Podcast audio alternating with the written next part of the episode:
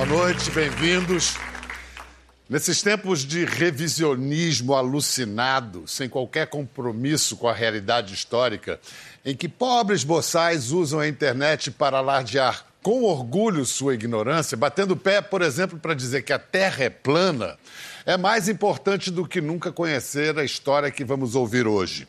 Racistas de todo o mundo, de jovens militantes a chefes de Estado, já chamaram o extermínio organizado de 6 milhões de judeus, ciganos, homossexuais e outras minorias de 6 milhões de mentiras. Pois hoje recebemos aqui um sobrevivente brasileiro do Holocausto. E isso é a mais pura verdade. 70 anos depois, temos o privilégio, a oportunidade de escutar o seu testemunho incontestável. Hoje, aos 90 anos de idade, ele vem acompanhado de seu biógrafo.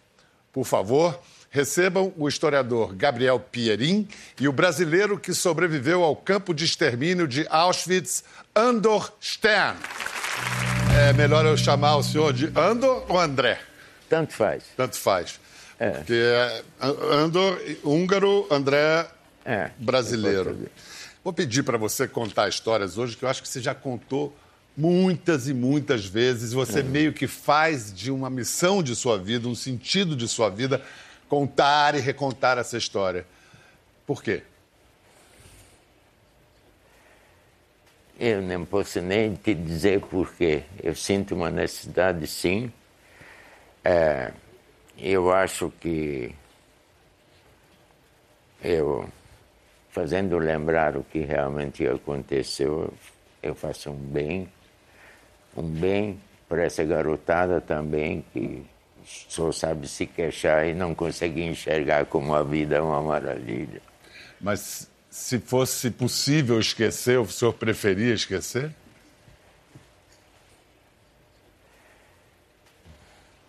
A minha mulher disse para mim, sou casado há 65 anos, que eu nunca saí de lá, eu vivo lá ainda. Não sei se é verdade, mas não dá para esquecer, não dá nem para questionar será que foi bom, será que foi ruim, que isso aconteceu comigo. A única coisa que eu, eu sinto que eu, a minha vida de 90 anos aconteceram coisas que dá para viver 200 anos com os seus acontecimentos. Hum. Coisas incríveis, milagres. Já e... começa pelo fato de ser um brasileiro. É. Pouca gente ouviu falar, tá aqui, o único brasileiro. Gabriel, Sim. como é que você conheceu o Ando e a história dele? Numa palestra. Eu sou professor também, além de historiador, e ele, a convite da escola que eu lecionava, ele foi dar palestra, inclusive a primeira palestra que ele deu. Na verdade, já era uma história, era uma página virada da vida dele. E eu o conheci nessa palestra. Imediatamente eu fiquei não só encantado, porque toda história de sobrevivente do Holocausto ou de guerra é uma história impactante. Mas no caso do Andor, a forma como ele lida, né, como ele lidou com essa questão foi, foi bastante interessante. E aí a gente estabeleceu uma amizade. E essa amizade dura aí, já tem 10 anos. Andor, você nasceu no Brasil por acidente, por acaso? Não. Nós, uh, meu pai era médico de uma mina e Morro Velho, Nova Lima, era um lugar insalubre na época. Mas o, o seu pai era húngaro ou brasileiro? Era húngaro. Húngaro. Húngaro, mas ele, ele Trabalhava já se formou aqui. aqui. Uhum. É. Trabalhava numa multinacional de Minas chamada Anglo Gold. Arranjou uma transferência para a Índia.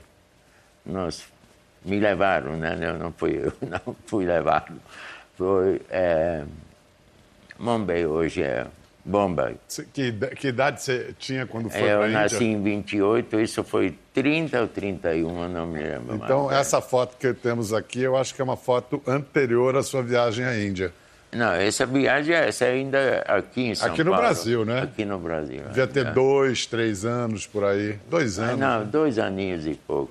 O que, que aconteceu depois? Quando o contrato do meu pai terminou, se ele fosse vivo e sentisse a realidade, época, não ia nem para aquele endereço e voltaria correndo para cá.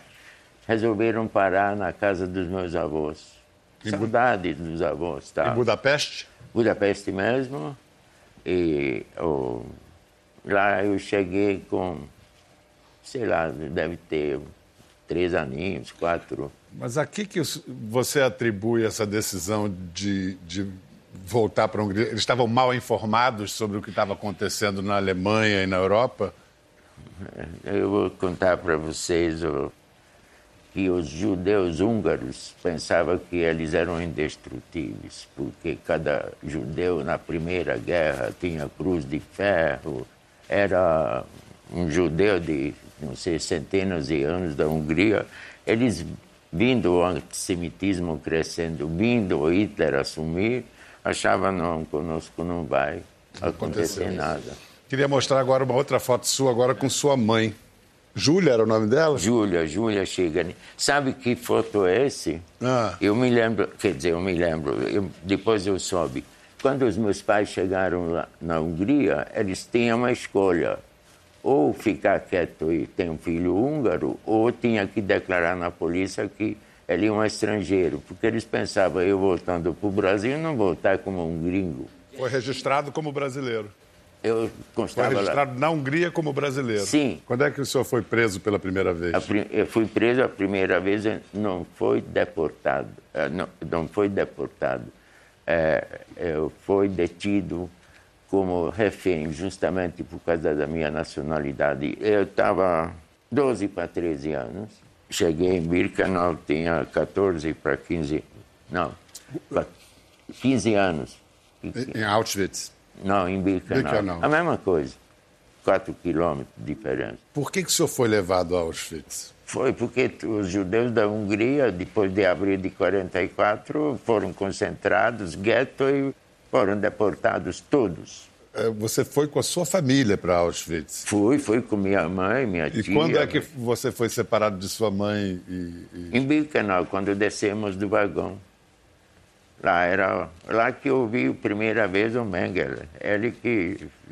Você viu o Mengele? Eu vi duas vezes, eu vi. Duas vezes. E ele que de, determinava quem ia para que lado? Não, tinha oito, dez deles. Tinha umas mesinhas e chegava.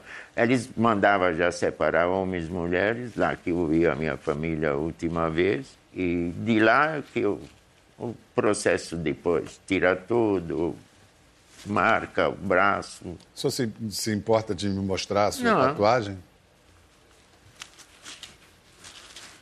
Qual é o número? 83892. Não jogue no, no, bicho que não dá sorte.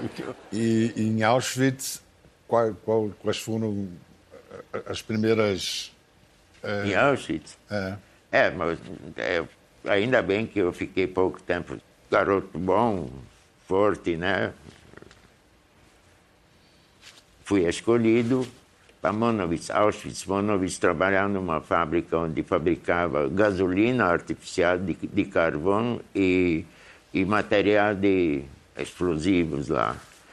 E fiquei alguns dias, logo me ensinaram que não me apresentar para nada que não era bom. Mas fui chamado, teve que ir. E um amigo meu que se você ler o livro que fizemos desde o primeiro até o último momento juntos. Luiz. Eu, o Luiz, eu perdi esse amigo quatro, cinco anos atrás. Ele também sobreviveu. E eu sobrevivi graças a ele e vice-versa. E ele sobreviveu graças a você. É. é, você disse há pouco que o ser humano se acostuma a tudo. Mas como se acostumar ao dia a dia de um campo de extermínio?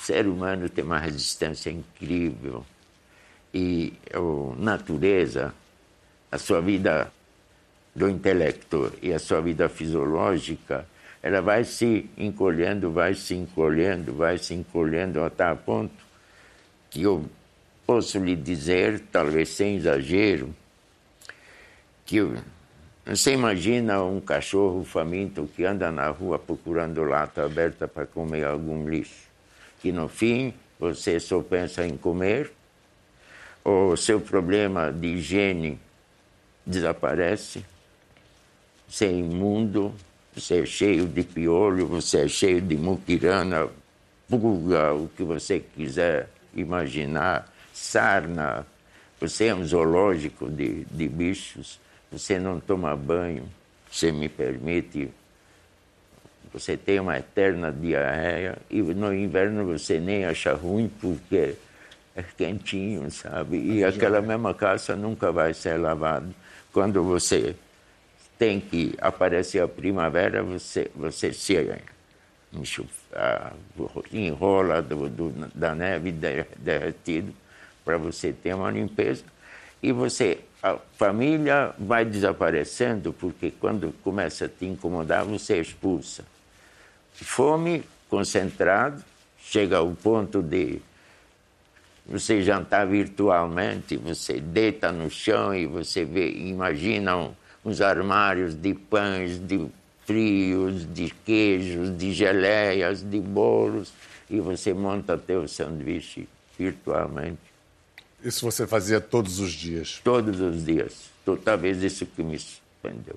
Agora, você talvez quer. Não tem momento seguinte, não, não tem amanhã, não tem. Você, Perspectiva nenhuma. Né? Tem, é, tem muita gente que desistiu. Eu quase desisti uma vez. Fizeram uma injustiça comigo. E, mas eu falei, não, Andrezinho, quem sabe se um dia você chegar e voltar para o Brasil, porque tem uma saudade do desconhecido, que a minha mãe contava maravilhas daqui. E como é que você conseguiu não enlouquecer? Esse acontecimento, queira ou não queira, te marca. Mas eu não vivi em função. E não vivi me lamentando que eu passei por isso. Pelo contrário. Não, mas eu estou perguntando como é que você não enlouqueceu lá, no campo. Né? Se você já tinha que viver no, no, no mundo da fantasia para se alimentar não, virtualmente. Não tinha, né? Perdão, não tinha fantasia. Justamente não tinha. Você estava concentrando só sabendo que você vai receber, que hora que você vai receber aquela porcaria da sopa e aquele, aquele pedacinho de pão que não vai te resolver, porque o fome não é fisiológico, é psicológico também. E, e, mas era, era o, o grande acontecimento do dia. Se eu fosse honesto lá e carregasse o cimento, aliás, até hoje eu não tenho resposta, como eu, quando fiquei livre, os americanos, quando pesava, eu pesava 28 quilos. Como eu conseguia levantar, eu me punha nas costas um, uma, um saco de cimento e eu, Cabeça, né? eu carreguei um pedaço. E hoje, por exemplo, eu fico claro que tem uns vestígios, né? Hum. Eu, por exemplo, olha minhas unhas aí, eu não existe, não tinha mais unhas aqui, era uma coisinha que pensei que nunca mais viravam. Meus pés também porque as unhas já... param de crescer, né? Não, apodrecem. Apodrecem. Apodrecem. Levei mais ou menos um ano para me reformar. E o gueto de Varsóvia? É... Não, o gueto de Varsóvia... O senhor foi para lá? Não, é, perdão. O senhor esteve lá? De... Estive lá porque foi quando me tiraram de Birkenau lá em Auschwitz, Monowitz, levaram direto para Varsóvia pelo seguinte, a Alemanha já estava sendo bombardeada diariamente. Se por caso o pianista, você lembra aquele pedaço que eu não sei até hoje como o Polanski conseguiu reproduzir aquilo, porque eu exatamente a parede onde o bonde passa e as ruínas igualzinho. A gente catava tijolos, tínhamos kid, e onde a gente colocava os tijolos inteiros, e conforme tijolo do mesmo tipo, em montinho de 214, de noite vinha um trem e levava para a Alemanha porque eles não tinham mais tempo para fazer tijolo. E no filme é. o que impressionou, o que lhe impressionou foi que a reconstituição era perfeita. A cor da parede. Quando eu vi aquilo, eu tive um, um estremecido. Aí que a gente catava os tijolos. Aí que você catava Aí, os tijolos? Eu, eu, até os russos chegarem. Daí que eu fui parar, daí, daí que eu fui depois para Dachau. Quando os russos chegaram, eles uhum. já estava ouvindo barulho, eles embarcaram a gente para Dachau, onde, onde o Dachau, você sabe que era um campo de concentração múltiplo, né? de castigo, de trabalho. trabalho, de administração, de, eu administrava outros campos. E de Dachau, depois eu parei num lugar chamado Mühldorf, depois um outro lugar chamava Ampfing, depois um outro chamava Wallager que onde eu, a guerra terminou é, e onde eu me livrei, né, onde eu fui embarcado. O professor Gabriel não acreditava da minha história. Hum. Ele me obrigou, a gente marcou um encontro na Europa, eu tive que mostrar para ele todo o meu itinerário lá, campo por campo, né? Inclusive a minha infância, onde aprendi a ler, escrever, nadar. E até mas... mesmo o lugar onde você foi libertado. Também o lugar tá em Seeshaupt, um lugarzinho maravilhoso lá, onde os americanos chegaram. Você estava num vagão como esse aqui, né? Era um vagão Exatamente assim? isso, exatamente assim. Vocês foram largados dentro do vagão? Dia 24 de abril. De 45? De 45, os americanos chegaram dia 1 de maio. E sem... Entre 24 de abril e 1 de maio, o que vocês comiam e bebiam? Nada. Não tinha nada, absolutamente nada. Nem uma gota de chuva, nem. Segundo Luz me falava que eu falava para ele, já não estava muito legal, que nós precisamos cozinhar as batatas, mas não tinha batata já, Você já estava delirando. E a reação dos americanos ao ver vocês? Você nunca vai esquecer, na hora que eles abriram o vagão, adultos chorando que nem garotinhos de 5, 6 aninhos, enfiando a mão na blusa lá, jogando para nós comida. cozinhas, comida. E os que comeram se deram mal, né? Eu não tinha mais forças para comer. Porque o estômago não tinha como digerir é, mais nada. É, depois, duas, americano é fantástico, a organização. Isso era logo de manhã cedo, duas horas depois já apareceu uma fileira de caminhões com boilers no caminhão, com tinas lá, tirando nossa roupa enfermeiras americanas, é, tudo vedadas, né? jogando fora nossas tralhas, dando banho, botando um pijama da Cruz Vermelha. Eu me lembro do, da minha sensação, dessa minha primeira sensação, que eu punha assim no, o pé no chão, um pé, o outro não estava legal. E senti se eu estava por aqui, eu estava lá em cima. Falei, se estou lá em cima, até que não está tão. Mas quando, tão é que você, quando é que você yeah. se deu conta de que estava livre? Levou uns bons dias. Dois dias depois, já no hospital, a Cruz Vermelha mandou uma caixa de onde tinha, primeira vez que vi, latinha de Nescafé, leite ninho, um bolo inglês, dez maços de cigarros é, com Chesterfield, é, chocolate, enfim.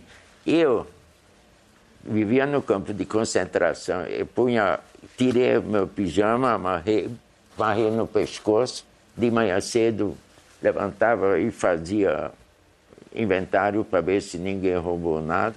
Aí pegava, e não tinha unha, então lambia meu dedinho, punha no leite em pão, punha assim na língua e aquela maravilha. Ah, sim, e a, a nossa alimentação, uma espécie de um papinho lá, que, que nem de criança, tem bom gosto, mas não tem consistência. Isso, as enfermeiras lá, a gente podia pedir quanto queria. Mas como eu ficava com vergonha de tanto pedir e não conseguia andar porque tinha tido um problema com meu pé. Você ter uma ideia, no dia que me pesaram, dia 1 de maio, eu pesava 28 quilos. Dia 17 de junho, que era meu aniversário, eu pesava 55. Você pode imaginar engordar tudo isso, né? Também eu, comia, eu roubava comida dos americanos, dos alemães. Tinha saque livre, não sei se você sabe, né? Sabe o que é saque livre? Não. Os americanos, para nós, prisioneiros, permitiam, podia entrar na sua casa, pegar teu óculos, tua caneta, e você não podia reclamar, tirar teu paletó.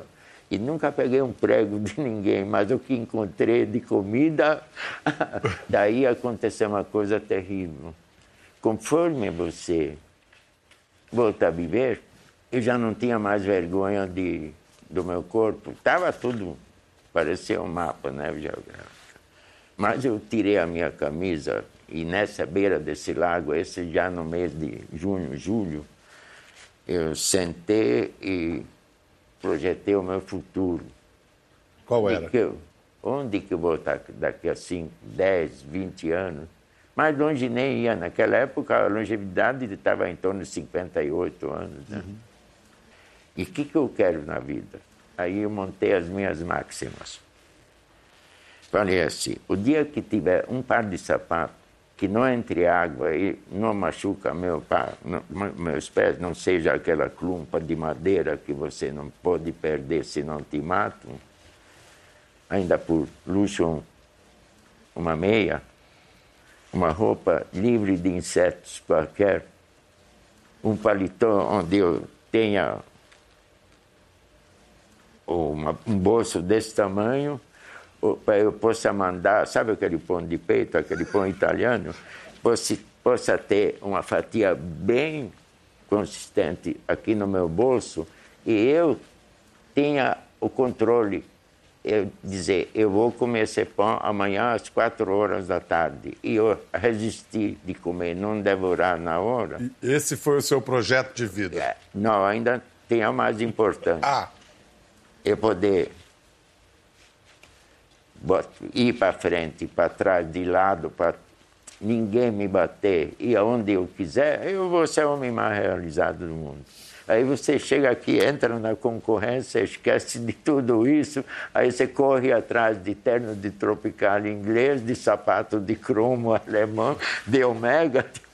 Mas você não esqueceu, esqueceu? Isso nunca. Nunca. Nunca. E que eu, sabe o que, que acontece comigo hum. diariamente? Eu levanto de manhã de uma cama cheirosíssima, limpinha, foi trocado o lençol e cobertor, sei lá, três dias atrás. Um banheiro me esperando com um chuveiro fumegante, com sabonete, desodorante, uma toalha, uma toalha felpuda, uma gaveta cheia de camisa, e não uso nada duas vezes, uma camiseta cueca, meia, de monte lá embaixo na cozinha, me esperando café e os remédios, apesar que não, minha mulher vive brigando comigo que como muito pouco. E depois acontece a coisa mais importante. Eu pego meu carro, eu trabalho ainda. Uhum. Pego meu carro, vou pelo caminho que eu quero. Se quiser vou para o Beirine, se vou no Marginal. Meu amigo, eu sou livre vestido.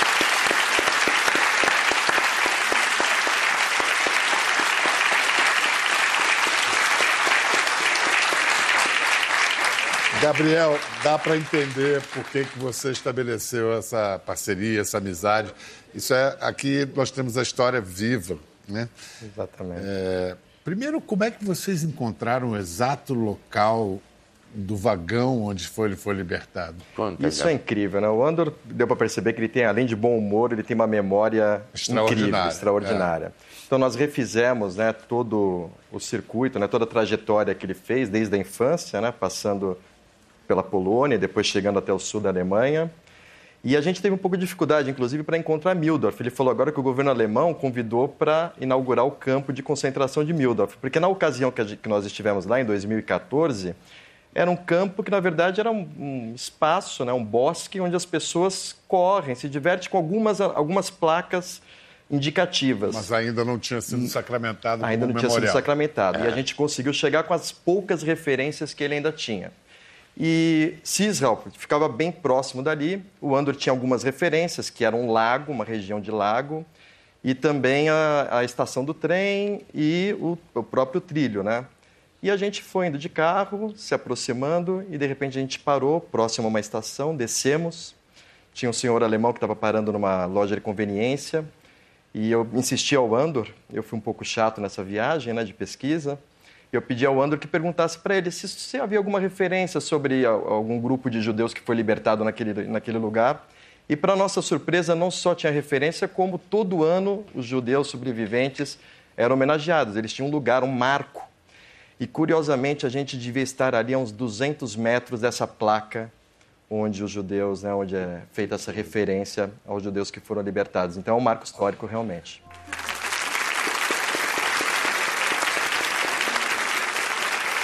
Felicidade para você poder escolher o caminho que quiser para ir para o trabalho, né?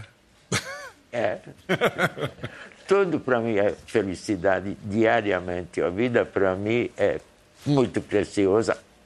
Perdão, não a minha vida, a vida, a sua, do pessoal, do cachorrinho. É, aliás, a única coisa que é importante, o resto é resto. Quando você é, saiu da Hungria, você pensou direto no Brasil? Você não considerou Israel como uma possibilidade? Nem pensar. Eu, a minha mulher descobriu, sabe quando eu era que era judeu?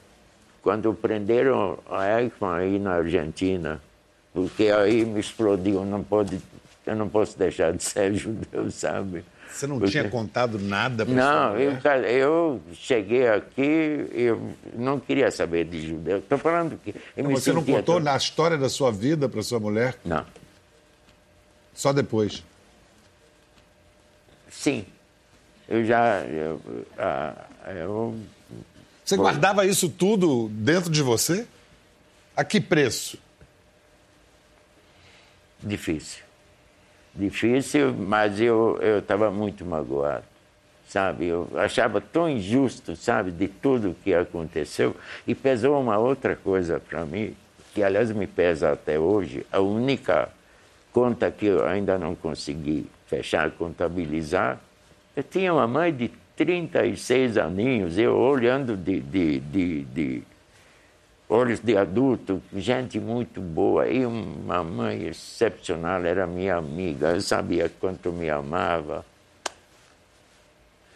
Sabe como ela morreu? Enlouquecida, dia 6 de, de outubro de 44, soube quem acompanhou, que a tia que hum. voltou de fome, foi para a câmara de gás. Essa aí não tem dia que não me lembre dela. E aí que eu, talvez eu não sou suficientemente gente que eu digo que Deus quis assim, porque eu não posso imaginar que o Deus podia querer uma coisa dessa. Dá para entender? Dá para entender. Tom Venetianeiro estava lá e está aqui, nos honra com sua presença. Muito obrigado, Tom, por ter vindo ao programa. Obrigado pelo seu convite, Bial. Obrigado pelas meninas que me trataram como um príncipe. Mas eu vi que durante o pequeno documentário que nós fizemos, você ainda se emociona toda vez que você vê isso e isso não, não passa, né? Jamais. Jamais. O que o Andor falou de que nós somos, nós nunca saímos de lá as minhas filhas vivem dizendo isso. Você jamais saiu de lá. Em que ano você chegou no Brasil? Em 1948. Mas chegamos aqui a despeito da proibição de judeus entrarem no Brasil. Foi, foi um documento que um padre nos batizou que permitiu que nós viéssemos ao Brasil. Eu falei desses sete milagres porque efetivamente não existe. Aqui nós temos dezenas de testemunhas uhum. de que não existe outra explicação para nós estarmos aqui vivos do que um milagre, ou vários milagres. E que vida você fez no Brasil? Que família você criou no Brasil? Você se casou? Eu, eu, eu conheci uma moça que é húngara, de Budapeste, beszél magyarul. Én is. Muito obrigado pela sua presença, Tom. Então, Gabriel, por que, que era importante levar o Andor para fazer de novo todo aquele percurso a seu lado? Bom, primeiro, assim, a necessidade de tornar a história dele pública, né? essa história é fantástica. E claro que ele tem essa memória privilegiada, mas ao mesmo tempo eu senti a necessidade de resgatar ainda um pouco mais da memória dele e eu, particularmente, que evidentemente não vivi esse horror, senti um pouco dos lugares também. Essa minha estada com o Gabriel também não foi difícil para mim. Tinha uma outra, uma outra coisa que não tem nada a ver que nós estamos fazendo lá, que me bateu muito. Por exemplo, em todos os campos, como standard, tinha um equipamento que era um gancho e uma forca, onde qualquer capo tinha direito a pegar você de... Enfocar. E quando eu vi aquilo, eu pensei que eu não ia... Aquela foi para mim uma coisa horrível, mas me refiz. Isso, isso é na entrada de Auschwitz? É. Isso. Aí é Birkenau, Auschwitz-Birkenau. Uhum que é o campo 2. Né? Quando o Andor fala, é, é um complexo de campos. Né? E esses eram os alojamentos? Esses eram os alojamentos onde estava. E esse é o local da libertação, a placa em homenagem ah, aos sim. sobreviventes em Cisrael. Andor, o que, que você tem a dizer para quem nega o Holocausto, diz que nunca existiu? Eu não tenho argumento porque conversar com um sujeito tão idiota, tão des desajustado que ele acredita que não tenha sido acontecido. Eu não tenho argumento. O que, que eu vou fazer? Vou pegar ele, vou levar para Auschwitz, olha aí, olha essa vitrina aí onde tem sei lá quantas toneladas de cabelo, quantos milhões de óculos, quantos sapatinhos de... Você esteve em Auschwitz? Você lembra daquela vitrine? Melhor nem, nem dar conversa, não, né? Não consigo. Ando, o Brasil em que o Tom chegou, em que você chegou, representava para a Europa naquele momento a terra da esperança, de promessa para tantos refugiados. Hoje o Brasil padece de uma falta de esperança. Aquele Brasil luminoso que te atraiu, que te trouxe para cá, não existe mais? Não. Não. Não sou. Não existe, mas eu tento renovar aqui a lista de novo as, nas minhas conversas eu estou muito triste, porque, principalmente, o que me trouxe de volta numa grande parte foi a minha mãe, porque ela adorava Brasil, adorava São Paulo. Contava coisas assim, ela subia no bonde, se não encontrava na hora o trocadinho, um cavalheiro levantava, oferecia o lugar e não pediu o telefone, não. E o pessoal, pessoal era, respeitava as mulheres a beleza do Brasil, as comidas. Ela era entusiasta do Brasil. Que, em parte, essa saudade do desconhecido, uma das razões que eu que sua mãe falava para você. Exatamente.